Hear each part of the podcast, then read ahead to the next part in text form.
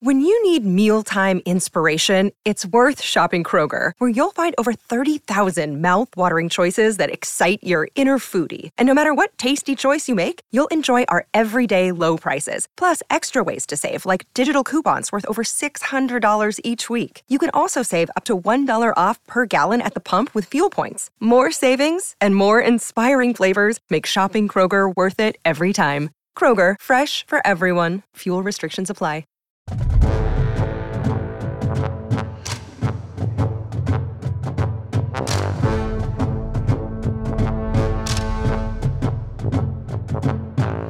Hello, everybody, and welcome to another edition of Hang Out in the Holy Land, Land Holy Land's flagship podcast. We are coming at you right after Ohio State's win over Nebraska, final score 26 17. Uh, Josh, not quite what we had expected in this game. A little bit of a weird football game, but it just seems like that's what Nebraska does. Yeah, um, I'm feeling very underwhelmed, I think is the best way to put it. Um, I am normally the a win's a win guy. And it's like, oh, you know, some are better than others, but you take it, you survive and advance. This was a crappy win. Um, and that's that's not a shot at Nebraska, actually. I came away from this game more impressed with their roster and their players, but uh, you know, um, equally non-impressed by their coaching. But uh, it's a credit to Nebraska. I think they played well, especially on defense. But Ohio State shouldn't be held to 26 points with all the opportunities they had. Um, they shot themselves in the foot far too often. So a really disappointing victory, if that really means such a thing. Yeah, and we'll get into some of you know the, the shortcomings of Ohio State in this game that led to a, closer than predicted final score. But at the end of the day, you know, on paper, this is Nebraska's worst loss of the season. They hadn't lost the game before this uh, by more than eight, and they lost this game by nine. So statistically, Ohio State beat Nebraska by more than you know Oklahoma, Michigan State, and all the teams that have played them previously. But yeah, like Josh said, it wasn't exactly pretty. But I did want to start on some of the the positives in this game, and I think for that we'll start on the defensive side of things, where I thought Ohio State's defense played really excellent in this game, especially going up against you know a mobile quarterback, which is something that they've struggled against in the past. I thought they did a really good job on defense pretty much across the board. They did have, you know, a couple of big plays they let up for touchdowns, but that was really the entire source of Nebraska's offense on those two defensive breakdowns in the secondary. And other than that, I thought the defensive lines played spectacularly. They had another five sacks in this game. It was a big game for both Zach Harrison and Tyreke Smith. Each had a sack. I think Tyreke Smith is playing some of his best football these past few weeks. He seems unblockable out there in one on one. And if the Big Ten refs ever realize that he's being held on like 90% of snaps, he'll be potentially even better. Um, a couple of the guys got sacks in this game. Javontae Jean Baptiste got one.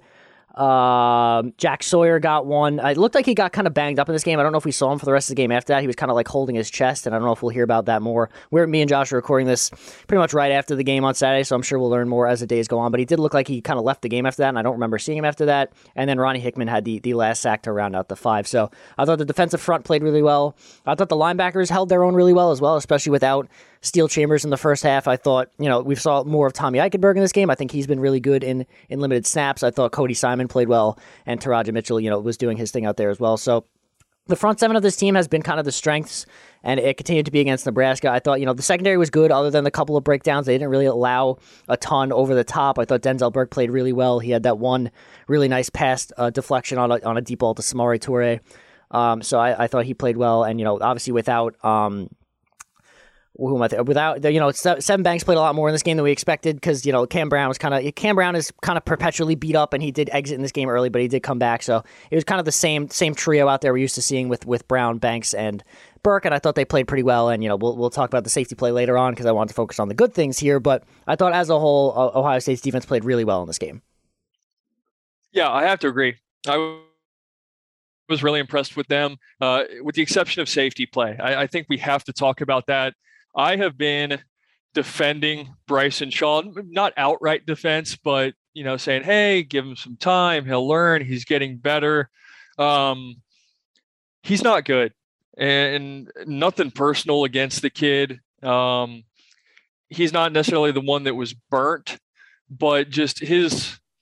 I, don't know what it is. His football IQ. They talk about him being this cerebral player and this good athlete and this that, and the other. He's never in position and he's never taking the right angle. So on the big, uh, the first big Toure play, he completely vacated the middle of the field, and uh, Ransom got burnt a couple of times. Now the the corners need to help on Toure. I think I don't know who was matched up with him specifically at the beginning of those first two plays. I'd have to go back and look, but um, the safety play needs to get better. I think that as the season goes along, we thought we'd see more improvement than we have.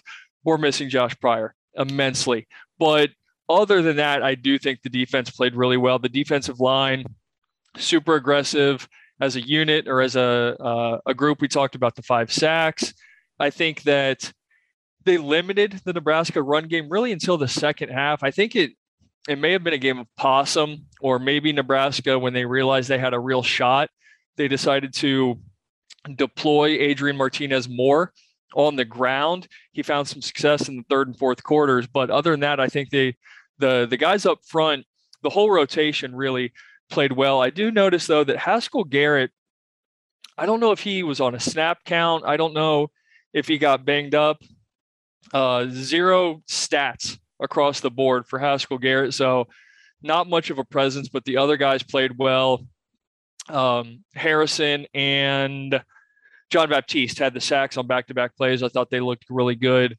The linebackers played fine. I, I, would have to say, though, that when Martinez started to run the ball more in the second half, especially I think it was the second to last drive, um, he got out of the pocket.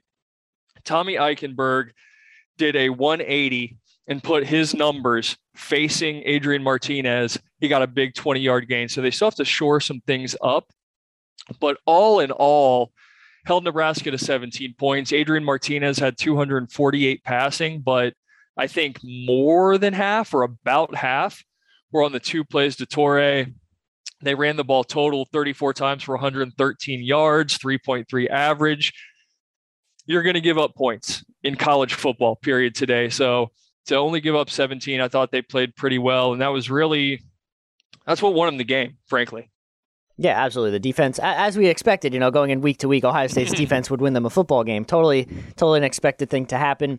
But yeah, you know, most of what you said, I, I totally agree with. I think, you know, Lathan Ransom, I feel like has been kind of hit or miss this year, and this was a, a particularly tough game for him. I think both of the long touchdowns were kind of his assignment to start with, and then obviously there was missed tackles on the back end of both of those plays, but it was his man originally, and he kind of got burnt off the line. So, you know, it, it, he's a young player; he'll continue to learn, but there was a, a tougher game for him.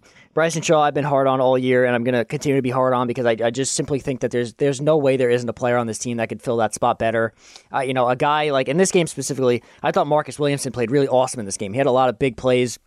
I saw him, his name being called a ton. It seemed like every time he was on the field, he was flying to the football. Let that guy play safety. Like what? Like he's played safety here before, and I know he wasn't particularly yeah. great at it, but he looks like a much better player this year. And you know, I just Bryson Shaw just isn't the guy. Like I, I'm sorry to Bryson Shaw, he's just he doesn't have it. He he clearly the thing about he doesn't have the vision to play safety. He doesn't have it. Yeah, and the thing about Williamson is he's decisive and he's aggressive. I think Bryson Shaw, because of kind of past performance, he's hesitant or he's still thinking out there a lot. Marcus Williamson knows what he wants to do and where he wants to go. So I, I agree with you. I think trying him at safety is at least worth it at this point. Yeah, and like you know, the, the, the knock on Josh Proctor was that he was kind of a boomer bust safety, and that you know you kind of take the, the highs with the lows there, and that's I feel like that's more of what Marcus Williamson is because of how like you know like you said he's decisive, he's gonna he's gonna pick his play and he's gonna go for it. But I would rather have that than a guy that's just never in the right spot ever. So I mean, I would take boomer bust over all bust, and I think they have to you know if they're gonna play teams in the playoffs that could throw the ball, they're probably not gonna play. You know, obviously Purdue has David Bell coming up, and, and Michigan State and Michigan are both good offenses, but neither of them are particularly pass heavy. If they're gonna play a pass heavy team in, in the playoffs, they're going to get destroyed with Bryson Shaw back there, and they have to kind of figure something out, whether it be Marcus Williamson or a Court Williams or something. There has to be a player on this roster that could just at least be a, a decent safety and, and, at least just be be the stopper at the end of the defense. You don't have to come up and make crazy plays. You don't have to have tackles for loss or be making picks. Just be the back end of the defense and make that tackle when your corners or your linebackers get beat. And we just we don't have that right now, but. Yeah, to, to not. You think, Gene? Yeah, go ahead do you think that it would be worth it? I know Ronnie Hickman is the leading tackler on this team. I think he performs very well at the bullet position, and he does. In all fairness, he does play some or quite a bit of coverage. But do you think that it would be an option, or do you think it will be looked at to make him a safety or the safety and see somebody else more at the bullet? Yeah, I mean it's interesting. I don't think they really want to move Ronnie Hickman. I I think he does play he does play a little better being closer up to the line. I don't know how good he would be as kind of that like stopper at the back end. I think he's more, you know, I think he is perfect as kind of a linebacker safety hybrid, kind of in the middle level of that defense. Um, I don't know how well he'd fare over the top, but I mean, the easy move, I guess, would be to put him at safety and let Marcus Williamson play that bullet because they're kind of similar players in that regard. But yeah, I don't know. I mean, when you have the talent Ohio State has on this roster, you know, it's not not like Bryson Shaw came in here as a five star, expected to be well. I'm pretty sure he was like a low three star, if that. So there just simply has to be a guy on this this team. I don't know, you know, freshmen, whatever, young guys. Eh, there has to be a safety out there that, that knows what they're doing at least a little better. And you have to, you know, next week against Purdue, you'll, you'll probably have a little bit of a chance to maybe try someone else out. You're going to play a, a, better passing offense with David Bell out there, but not much else outside of him. So if there was a time to try a safety, it would probably be then. But they they don't really seem in a hurry to do that. And especially when the defense, you know, they only let up 17 points, and like we said, it was mostly on big plays. So I don't know if they really see much of an issue out there, but I think it's pretty clear if there is, you know, a, a, prominent hole in this defense is at the safety spot. But like we said, otherwise, you know, I thought they played well. The linebackers aren't spectacular, but they are what they are. And when you're playing a, a 4 2 5 defense like Ohio State is playing more these days, you know, there's only two linebackers on the field. You're asking a lot of them, especially with a, a mobile quarterback to, to be that middle level. So it was good to have guys like Marcus Williamson and Ronnie Hickman out there to kind of assist in that middle level defense and stop the quarterback run a little bit. And, you know, for, for the most part, they did a good job. They didn't let up a ton of rushing yards to Nebraska. Um, and I think, you know, I think, Chambers yeah, Steele Chambers. Chambers Steele Chambers came away with his first pick of the year on that that inter, uh, that to end the game there on a tipped ball late. Steele Chambers looks really good as he continues to do. Only played the second half because of the targeting against Penn State, but Steele Chambers has quickly become probably this team's best linebacker, and uh, you know I really like to see it. It's good for him. I'm glad he you know found his his spot on this team because you know he, he wasn't if he was staying at running back he wasn't going to play. It's just you know there's too many guys in that room, so to, to go into a spot that Ohio State needed and to excel at it has been really nice to see for Steele Chambers. Yeah, and I was going to say props to him. He had six tackles in just one half and the game sealing interception, although it was probably over at that point. Um, he definitely infused something into that defense with his kind of introduction in the second half. But I was surprised that Nebraska didn't try more of the quarterback run in the first half. You know, they were in the game for the entirety of the game, and they had some success really moving the ball with Adrian Martinez on the read options and things like that. Uh, I, I still say it was a bit of a game of possum, but I'm surprised that we didn't see much of it until the second half. Yeah, I don't know how much of that was because like Adrian Martinez was kind of banged up early on, yeah. or what have you. But you know they didn't really give the ball to their running backs at all. It was mostly the rushing game was almost entirely Adrian Martinez, which is kind of how this Nebraska team works. But I thought you know with the way that they're running the ball at least early, you know they might have tried a little bit more, especially with you know the passing game wasn't working and Ohio State getting so much pressure from the defensive line. It definitely could have been a thing that they looked to do, but you know, at the end of the day, they they ran for 113 yards. Most of those are Martinez, and I think you know against a team like Nebraska that focuses on the run, I think that's a good day for the Ohio State defense. Um, and other than that, you know, they, they didn't really know there wasn't a ton of turnovers out there. It was just that pick at the end for, for Ohio State there. CJ Stroud threw two picks, but we'll get to the offense in a little bit. But not a ton of turnovers in this game. It was a it was kind of a weird game. You know, Nebraska just kind of forces you into these games where they keep it close. Like I said, they've only this was their biggest margin of defeat this year, and so I think you know for a team that likes to muck it up on offense and they run a lot of weird things. You know, they had a couple plays out of the wishbone. They obviously had the threat of the QB run. They have all these really tall, talented receivers. I thought, you know, for, for especially from what this defense was early in the year, I think we've seen that they have actually taken a step up. And I know Nebraska isn't maybe one of the more elite offenses in the country, but with the way that this team looked early on, you know, the style of offense Nebraska played could have been a really, you know, if, if this team played Ohio State first, second game of the year, they might have won the game. So I think it's we've seen some growth on this Ohio State defense, and I think they continue to get better each and every week. Yeah, they are progressing while the offense is regressing these past couple of weeks. I want to go back to the defensive line too. I don't know if you caught it during the game. Um, obviously we're Ohio State home run, homers, and I think Joel Klatt is a bit of a, an Ohio State homer as well. But late in the game, it was in the second half. Uh, sometime he said that he thinks Ohio State's front four is the best in the country. Did you catch that? Yeah, I don't know if he's like I, I, you know the numbers are there. Like Ohio State actually has like a ton of sacks on the year, especially having not had like a, any in the first two weeks. The, the numbers they have now are, are, pretty high up there. So you know they're they're playing well right now. But I you know I've I've watched Georgia play football, so I'm not quite to that level. But I do think you know Ohio State's you know especially Tyreke Smith, Zach Harrison, those guys have really turned it up late. Obviously we've we've talked highly about the defensive tackles all year, how good they've been. Um, so I, you know, I think they're they're doing really well right now. They're really strong. I'm not ready to say they're the best in the country, but they have been, you know, probably the, the, the best unit of the defense recently, and that's a big change from what it was earlier in the year. Yeah, I don't know if at any given time they're the best four, but I think they might be or they are approaching the deepest. You know, they've got Tyreke Smith, Zach Harrison, Javontae Jean Baptiste, JTT, and uh, Jack Sawyer all on the outside playing well when they get an opportunity for the most part. And then inside, I think Taron Vincent has looked a lot better, uh, especially compared to the beginning of the season. I was ready to put Tyleik Williams in there 100% of the time, and we've seen very little of him because I think Vincent's playing better. Jerron Cage had a big play last week. Obviously, he's playing better. Antwuan Jackson, the ninth year senior, is playing pretty well. And that's without Haskell Garrett. Again, I mentioned no stats in this game. I know that he was in it and uh, he tried to block a field goal, I think, sometime in the second half, but he has not been a big presence the last couple of weeks. But when he's healthy, I think the collection and the depth of those guys is really top notch. Yeah, and I would definitely like to see more of Tyreek Williams with how good he looked, you know, earlier in the year. But like you said, they have so many of these guys that are upperclassmen, and so many of them all playing, you know, well that it's not a huge deal if he doesn't play. You know, he's going to be here for eh, Tyleik Williams will have his time at Ohio State. That's for sure. I think he will be very good defensive tackle here. But yeah, you know, to, especially with Haskell Garrett being mostly a no show in this game to get the effort they had up the middle against the run and then rushing the passer off the edge I thought was really impressive. And you know as we as we continue to talk about things that were impressive of this game I guess we could talk about the one part of the offense that was impressive today and that was Jaxon Smith-Njigba uh, you know, Josh and I had talked in previous podcasts about how how good we think he is and you know how well he's played, and he really put on display today without uh, Garrett Wilson in the game, who, who missed it with what I've what, what Twitter has said is concussion protocol. Fox kept saying it was an undisclosed injury, but I'm pretty sure he's in concussion protocol, so it doesn't sound like it's anything that'll keep him out super long term. I would imagine he'd be back in there against Purdue, but he was not in there this game. And Jack Smith-Njigba, without Garrett Wilson out there, had an absolute field day. He caught 15 passes for 240 yards and a touchdown. Obviously, he had the long 75 yard touchdown where he broke everyone in Nebraska's ankles en route to that score. Um, pretty much whenever Ohio State needed yards, they ran the oh Jaxon Smith-Njigba is open over the middle play, which I'm a fan of. I, you know, this guy it seems like he's always open over the middle. So if you ever need free yards, he seems like he's always there.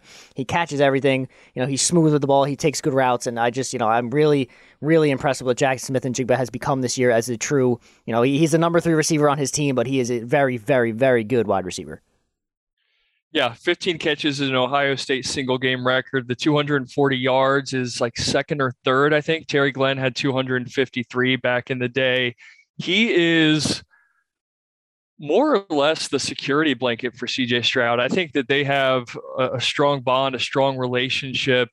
Uh, same goes for Garrett Wilson, but JSN was the guy that CJ Stroud was looking for most often. He had 18 targets, Olave had 12 this kid's good, man. And and I didn't know how good he was going to be. You know, I before the season, I was like, this is going to be a Julian Fleming Fleming breakout season. Obviously, he's been banged up. He finally got an opportunity today. Excuse me, but he didn't do a whole lot. Jaxon Smith-Njigba is, I would say, hands down the best third wide receiver in the country, and I think he's putting himself in the argument for Eh, I don't know, best in the country's tough, but you can tell he has star potential. I think you could tell that throughout the season, but today was even more of a breakout for him to set the record like that.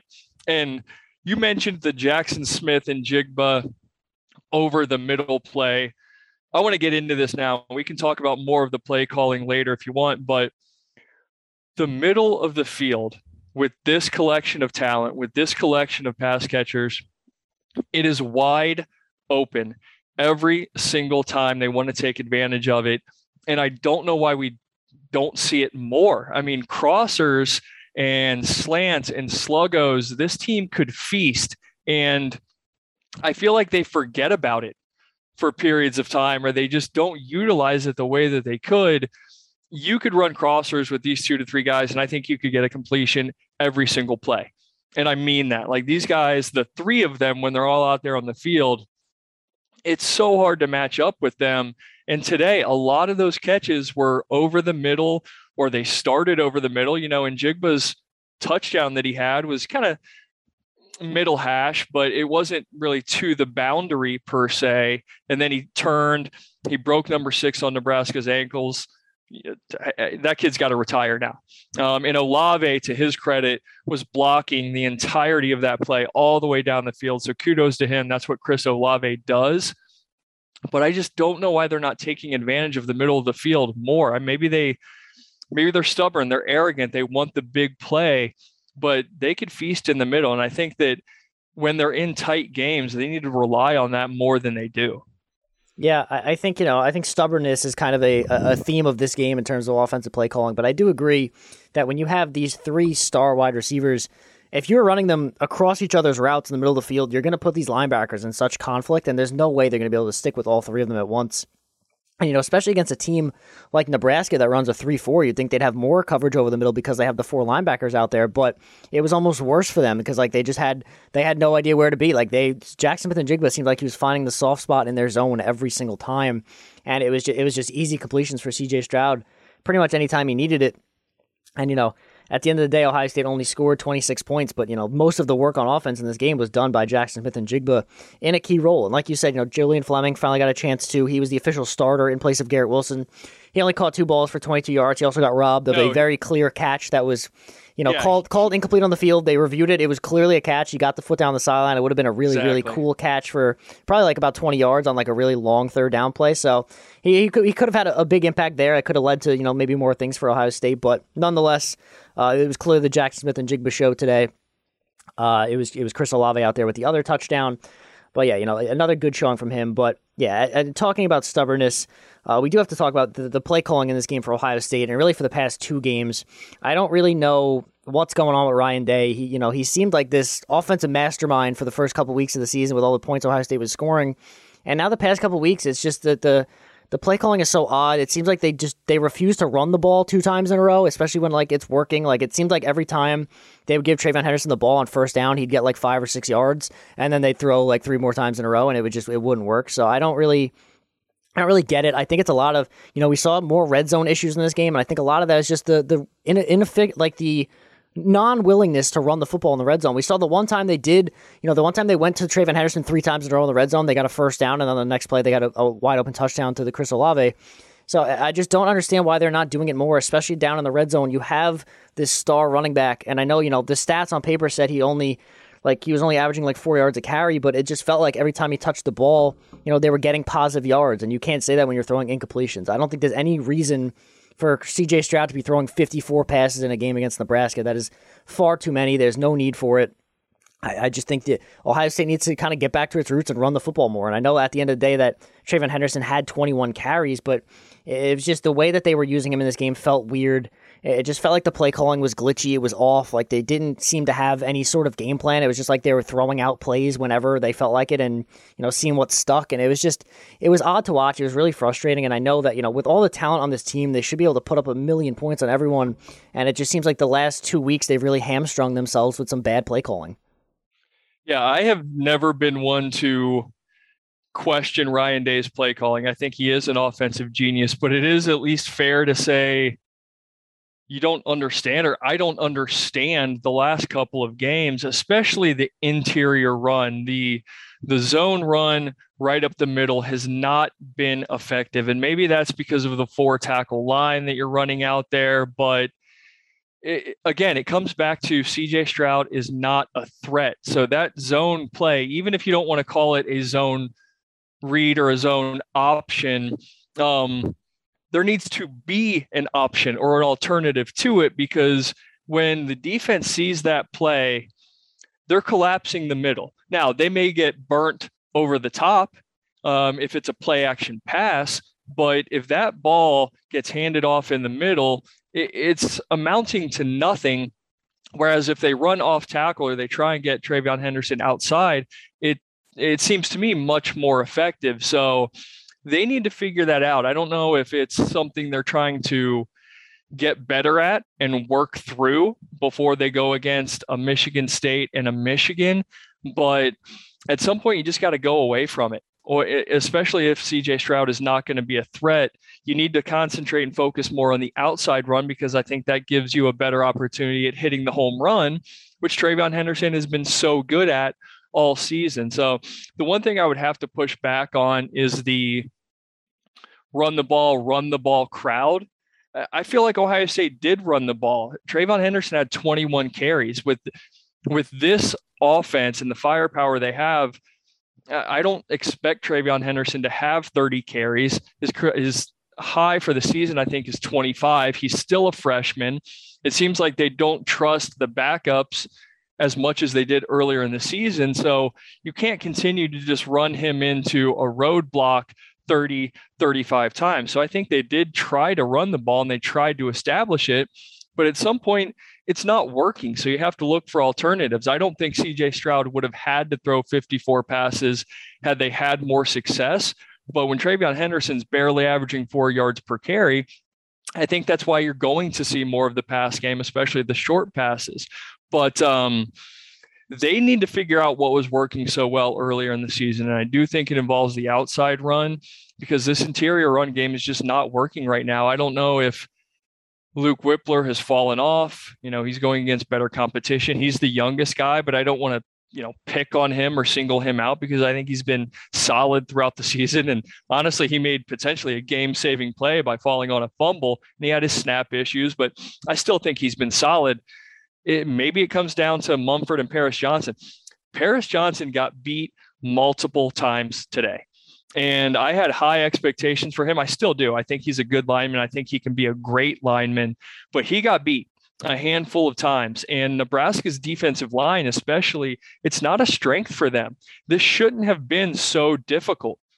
They have great linebackers. I wrote about them this week as like my defensive unit to watch because I think all three and a half of them or four when Domann plays like that true linebacker position. I think they're really, really good.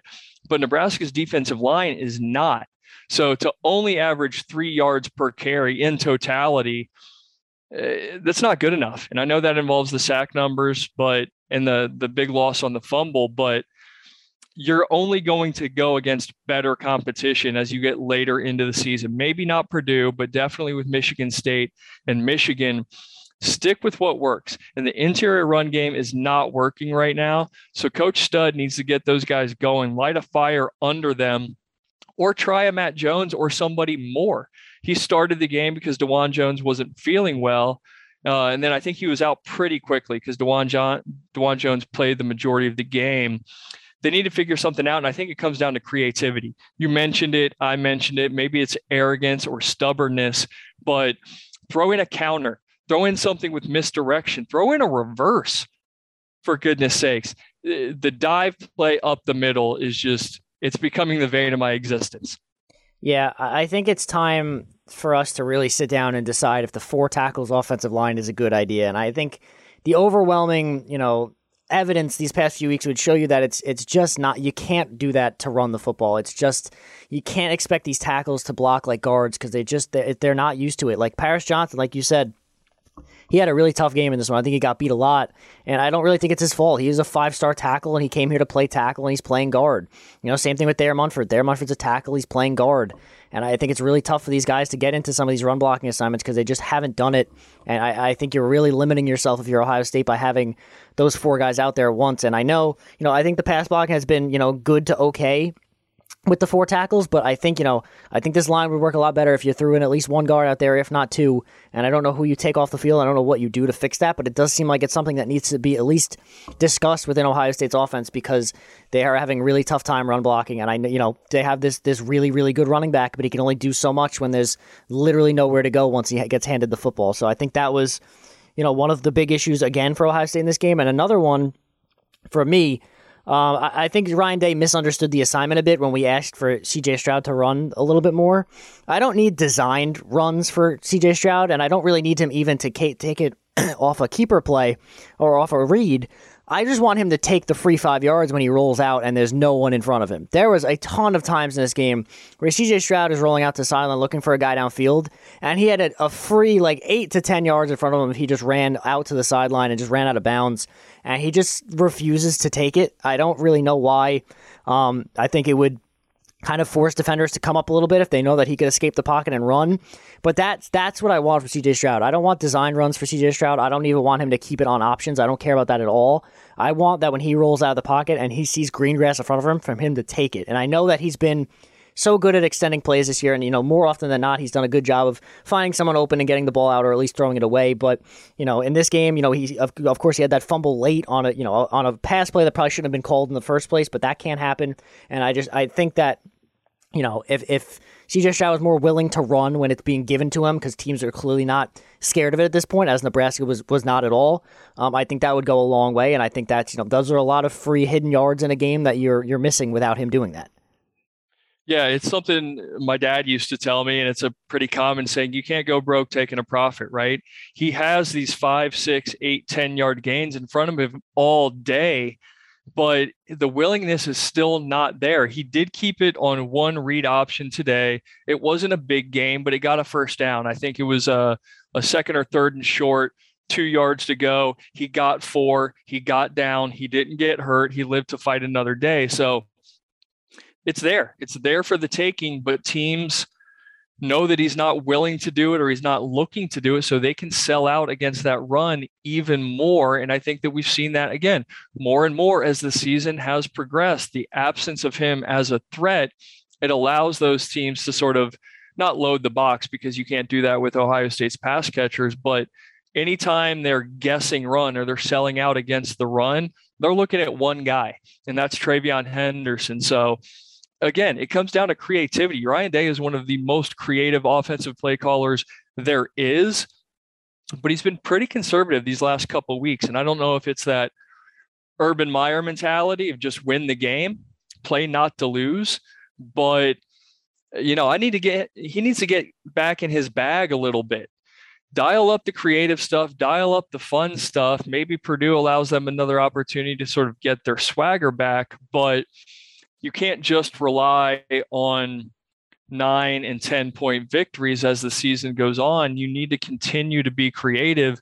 He's willing to, I guess, stay aggressive when it comes to like down uh, yardage and down situations, but the play calling itself has been lacking the last couple of games. So, and, and that's putting more on CJ Stroud. I think today, especially, he, I won't say he played poorly, but he wasn't sharp and it was another slow start, which we've seen from him in the past. He did throw two picks. The one was terrible. The one he threw up to Olave deep, that was just a poor, poor decision.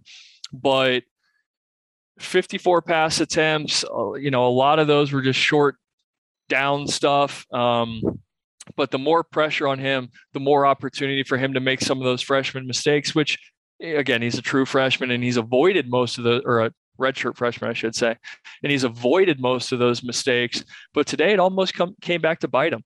Two turnovers, whereas Nebraska didn't have one until the very end of the game. If you lose that battle, then who knows what happens with this game? Yeah, this was certainly one of the the tougher games for Stroud. I don't think he played poorly. You know, he finished with 405 yards, but you know, he, he did have, you know, he did have the two picks. The first one, like you said, was really bad. He almost threw another one when he was just trying to throw the ball away. He didn't get it like far enough to the sideline, and one of the Nebraska linebackers almost made like a, a diving fumble. play. Talk and, about the fumble. And the, the fumble like that, that just can't. I, I, like once again, you shouldn't be calling a pass play in that situation. I have no idea why we're passing when Ohio State just got a first down and could pretty much run out the clock on the game, especially because like the last couple times they gave it to TreVeyon Henderson, he got a first down, and they call up a passing play. He rolls out. He doesn't get rid of the ball. He fumbles it, and if not for Luke Wypler falling on it, that could have been a massive turning point in that game.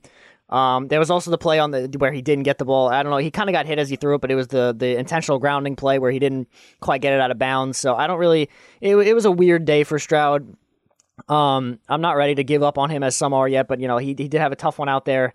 Um, but but I think it all comes back to the play calling. I think he wasn't really put in the best spot to succeed today. I thought, you know, you talked a little bit about how Day's still aggressive, and I, I'd push back even on that a little bit, just because I feel like there's been these last two weeks, especially with a lot of this red zone stuff. There's like, you know, it'll be like a fourth and two or a fourth and one at like the thirty, and he like kicks a field goal instead of going for it. And like, I just, I, I feel like last year Ryan Day wasn't doing that, and now he's kind of, I don't know if he doesn't trust his offense as much without Justin Fields out there or whatever it is, but it just seems like sometimes he's he's playing a little conservative, especially in these closer games. And there's a lot of times where Ohio State's past the 50, past the 40, and they're either you know they're punting or they're kicking a long field goal.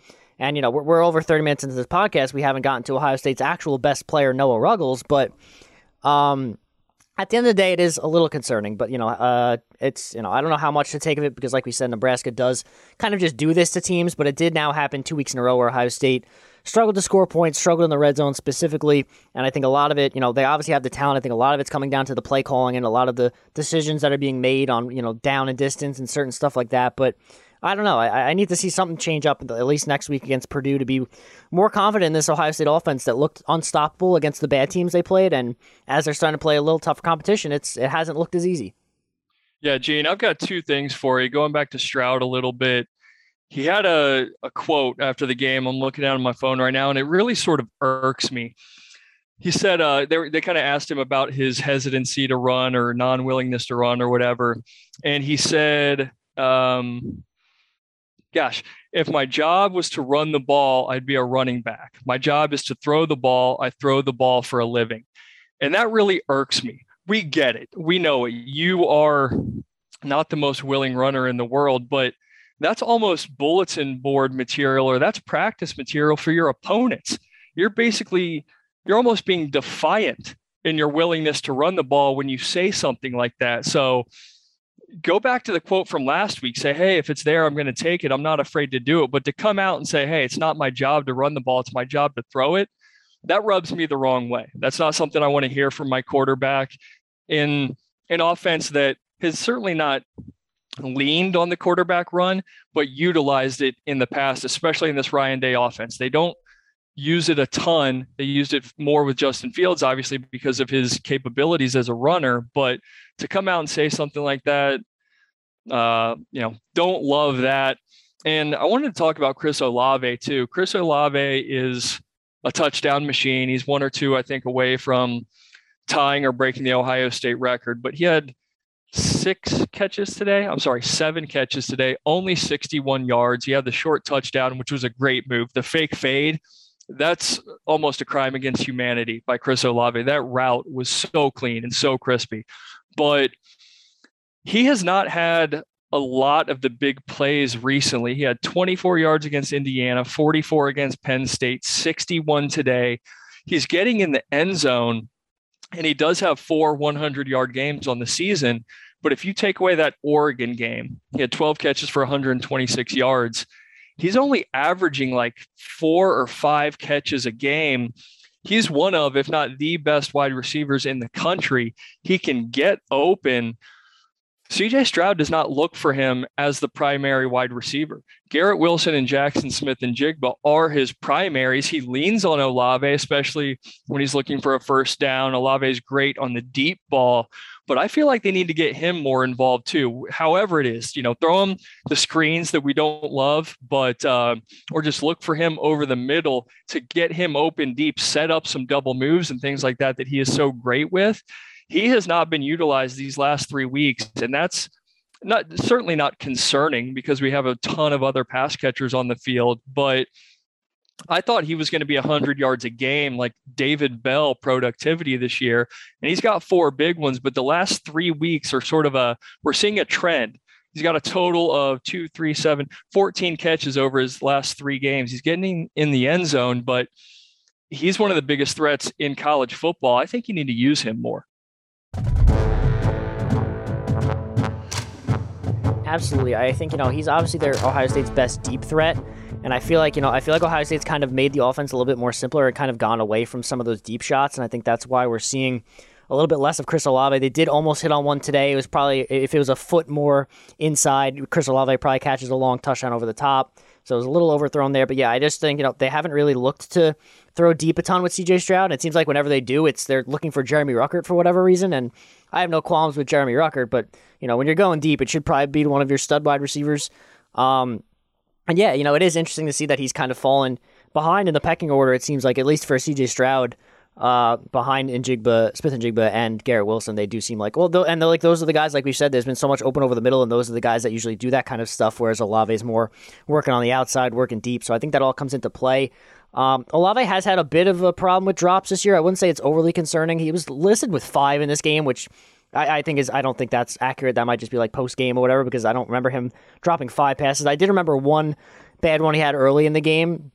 Uh, off on the left hash. I don't quite remember like what quarter was in, but I know it was early and it was a, it was a pretty wide open pass that he just straight up dropped. But you know, it, I don't think it's really anything of his doing that he's not catching the ball as much. Like you said, I think it's just kind of game plan stuff. I still think Olave is like one of the best route runners on the team. He's super smooth. He seems like always open.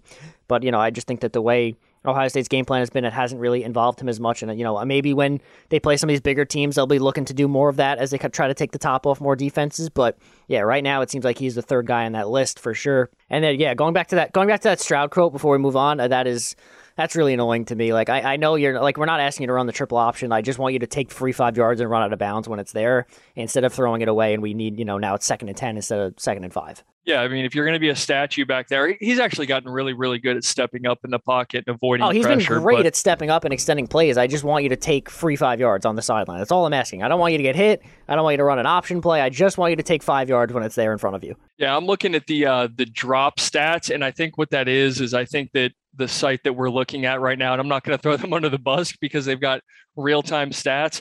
But CJ Stroud had 18 incompletions, and they have. Yeah, I think the they're Ohio just State... listing incompletions as drops.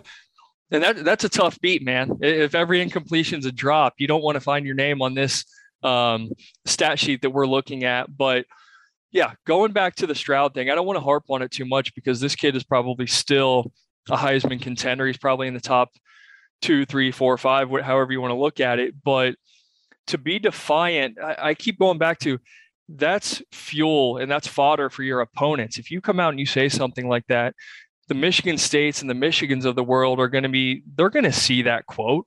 And they're going to be like, okay, this kid has no interest in running the ball. So we don't have to worry about it. If if you're playing possum or you're sitting on something great, and this is the greatest long con that we've ever seen from an Ohio State quarterback, but you have to be willing. This is not, you know, he can't be Tom Brady back there. Sorry, he's not as good as Tom Brady.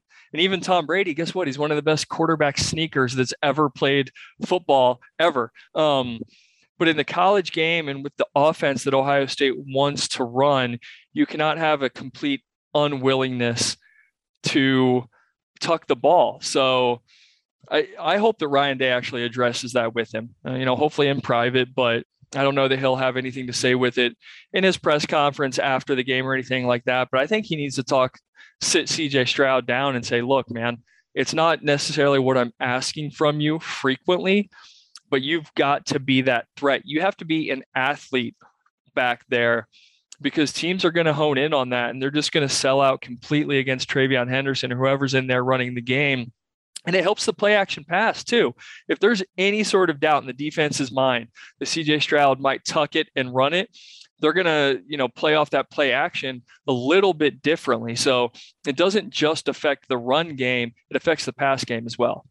Yeah, absolutely. It's all intertwined. You know, Ryan Day always talks about that balance, and you know, right now it's not really there. The the, the it's they're definitely a little more pass heavy. The run hasn't been working quite as well and they're, they're you know they're kind of because of those two things kind of playing off each other. It's it's led to red zone issues and it's led to some you know quirky mistakes on offense. And I think you know obviously the penalties once again that it's been uncharacteristic, but you know the bunch more just holding penalties, just a lot of procedural stuff.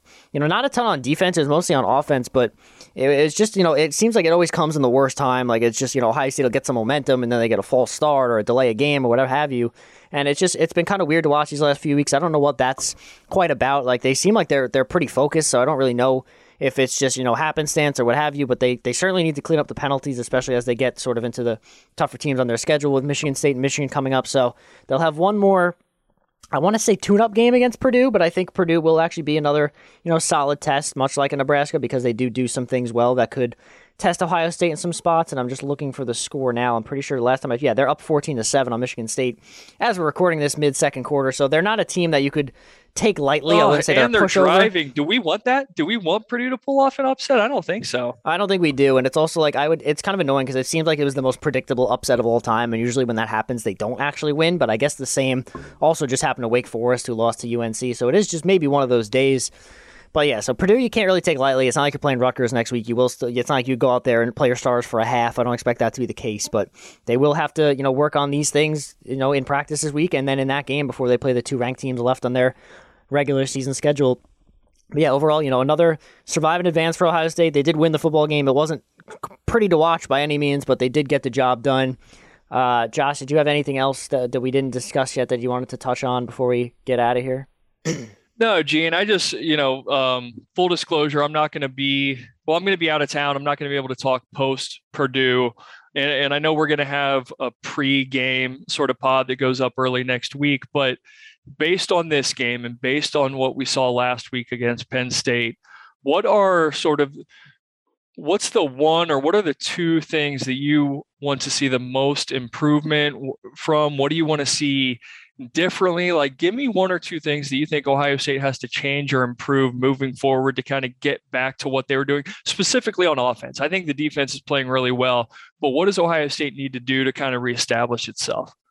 Yeah, I think just like a, a, a, situational play calling just needs to be a little bit better. There's, it seems like, you know, Ryan Day doesn't want to run the ball twice in a row. And it, at times that was really frustrating because, especially in the red zone, you know, you'd run on first down with TreVeyon Henderson, you get like five or six yards, and then you throw in two, two incompletions in a row, and now you're kicking a field goal where you could have, you know, maybe run a second time with TreVeyon Henderson, maybe picked up three or four yards, gotten the first, or at least gotten to maybe like a third and one scenario where maybe you could either run it again or throw a really quick, easy pass. So, I think just situational play calling needs to be a bit better. I think they're getting a little too cute sometimes. The you know we saw a, a screen pass in this game to Mitch Rossi, and if, if I ever see that play run again, I am turning off my TV. I don't know what we're thinking with that, but yeah, just little things like that. Like we're just trying to get too cute at times. I think if we simplify it and kind of go back to just doing what we do best, get the ball in the hands of your playmakers, like we were doing against the, the worst teams we played.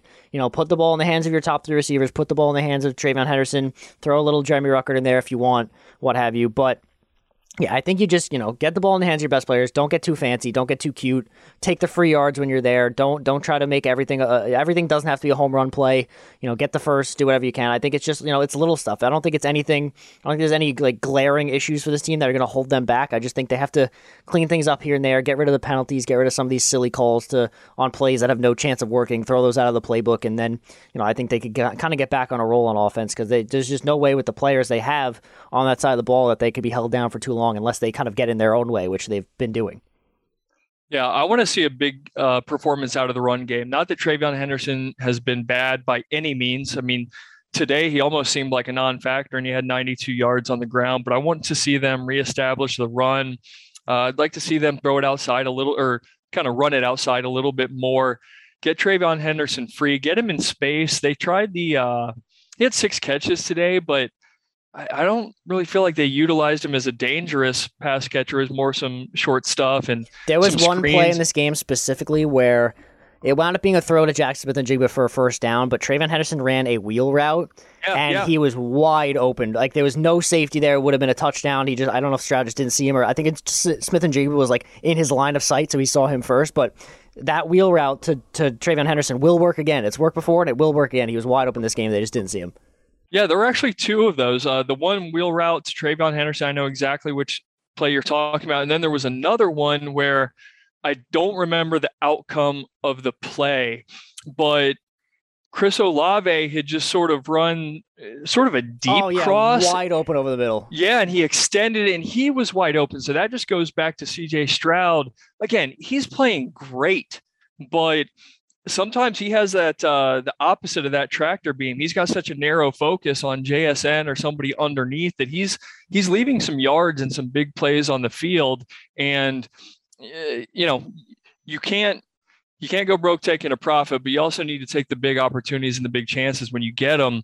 And it seems like they're not always on the same page. You know, some of the the deep plays and the big plays aren't there and other times when he looks underneath or he checks down, they are there. So it's just him continuing to grow and develop and learn.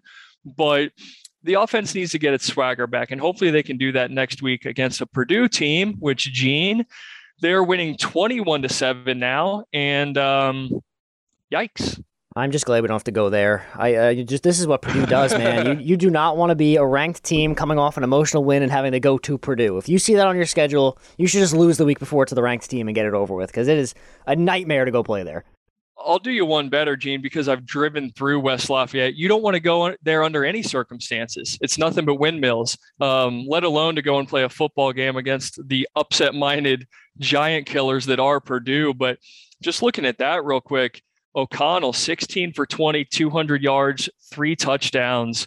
Sparty is in Sparty's in some trouble right now. Yeah, and you know we said that after we had watched the, the Michigan Michigan State game that that Michigan State uh, secondary especially was a little bit suspect, and it seems like Aidan O'Connell is taking advantage there. Do we have do we have David Bell stats? Is he putting up Rondale Moore numbers out there? What is he doing? Uh, he has five catches for 78 yards and a touchdown, which is pretty much a normal half of football for him. He is, you know, I had really good things to say about Jahan Dotson, and I, Michigan State's got the Nailor and Reed but I think David Bell is probably the most underrated wide receiver in the country. Like I was looking at mock draft stuff. He's not a top five wide receiver and he's not huge, you know, and he's not the fastest in the world. But for this guy's career, he averages 100 yards a game. And he's been a giant killer. You know what he does against Iowa. They never want to see that guy again. Um, they better be ready for him. They better have a game plan. And those DBs, they haven't been tested that much. Even last week when Jahan Dotson had 11 catches for like a buck 60, it's not like he burned Denzel Burke or he he burned a Cam Brown that badly. It was just sort of a volume thing. David Bell will burn you, and he's great with the contested catch too. So who knows what Michigan State's going to do the rest of this week, but you better be ready for David Bell. Yeah, Jahan Dotson, kind of like you said, he's more of like a Chris Olave style receiver where like he can beat you deep, but he's just an overall good wide receiver. And you know, against Nebraska, a lot of their you know a lot of their strengths were that their receivers are just so big. We saw you know Samori Toure was almost like a helmet size. It seemed like you know they're only like two inches apart listed on the depth chart, but it it seemed like he was so much taller than Denzel Burke out there. They haven't really gone up against a true speedster like a Rondale Moore or a David Bell. So it will be a bit interesting. And, you know, I would imagine that against a speedster like that, that safety play will be a little bit important. And, you know, we've talked about Ohio State safety play in this podcast. So I think that's going to be a, a key area to watch next week. But we will, you know, obviously we will discuss that in our preview episode this week. But until then, uh, we will get out of your hair today. Uh, so, like we said, you know, Ohio State wins again, keeps their season hopes alive, uh, survive and advance at least for now. You know, they they went on the road, beat Nebraska, a really good crowd, honestly, in Nebraska. That that was a packed house. They were really into the game. They, you know, no no matter how good or bad Nebraska is, um, they, they they always come out for that game. And you know, I don't know if Scott Frost keeps his job after this year, but they they were they were certainly trying out there. There's a team that they don't really have any quit. There was a point in that game when you know Ohio State went up twenty to ten that it looked like they were going to start to pull away and Nebraska wound up coming back. So I think Nebraska is a better team than their record indicates, even at three and seven. But at the end of the day, Ohio State probably should have scored more points, and we, you know, we discussed why, why that kind of stuff happened, and we hope to see that improve as we move forward in the season. There's only three games left now, Josh. We're almost almost at the end here. It's kind of crazy to say. I feel like the season has flown by. Yeah, it really has. I feel like uh, they were kicking off yesterday. I feel like that Oregon loss was just a couple of weeks ago, and it's only going to get tighter and more condensed and you know potentially a little bit crazier as the season goes on. I I don't want to kind of poo-poo this victory too much. I, I don't necessarily love the survive and advance mentality, but Michigan State's down two scores right now. Cincinnati's up five, but Tulsa's driving right before halftime. So make sure you don't lose, but try and look a little bit better in winning. That would be my biggest point.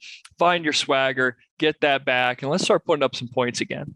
Yeah, isn't Ryan Day thinking about like our emotions and how stressed we are during the games? Come on, just make our lives a little easier. You know, Ohio State fans are so spoiled. We're not just asking for wins; we want easy wins, and we don't want to have to stress about it. That's all we're asking. That's not that much. I think it's I think it's reasonable. I, I agree. I think that Ryan Day needs to take into account our feelings. I'm getting a little bit more gray in my beard. I feel like as a result of these last two weeks. Also, why does he just refuse to win a coin toss? Can we talk about this? Ryan Day doesn't win coin tosses. I think he's either the worst or maybe it's just by design, or he's like, ah, I want to make the call on which end we defend. Um, it, it is kind of fun. It's it's odd though, right? Like it's a 50-50 shot. And with Ryan Day, it's like a he's got a 10% chance of calling that thing correctly. Yeah, I, I, I honestly want to look back and see the result. I don't know if you could find the results of the coin tosses, but I legitimately in the last two seasons think he's won like two. Which you know, it's just this, a funny thing, but it's at the end of the day, like not getting the ball at half is sort of important, and I know it's entirely a luck thing, but it is just funny that we do seem to always lose the coin toss. Yeah, I think he's won one this season, and that's uh, I guess the second knock we would have on him, along with the play calling the ba- the past couple of weeks. But I, I will remain steadfast in my confidence in him. I think they'll get it ironed out. Well, I am officially calling for Ryan Day's firing purely based on the coin toss woes.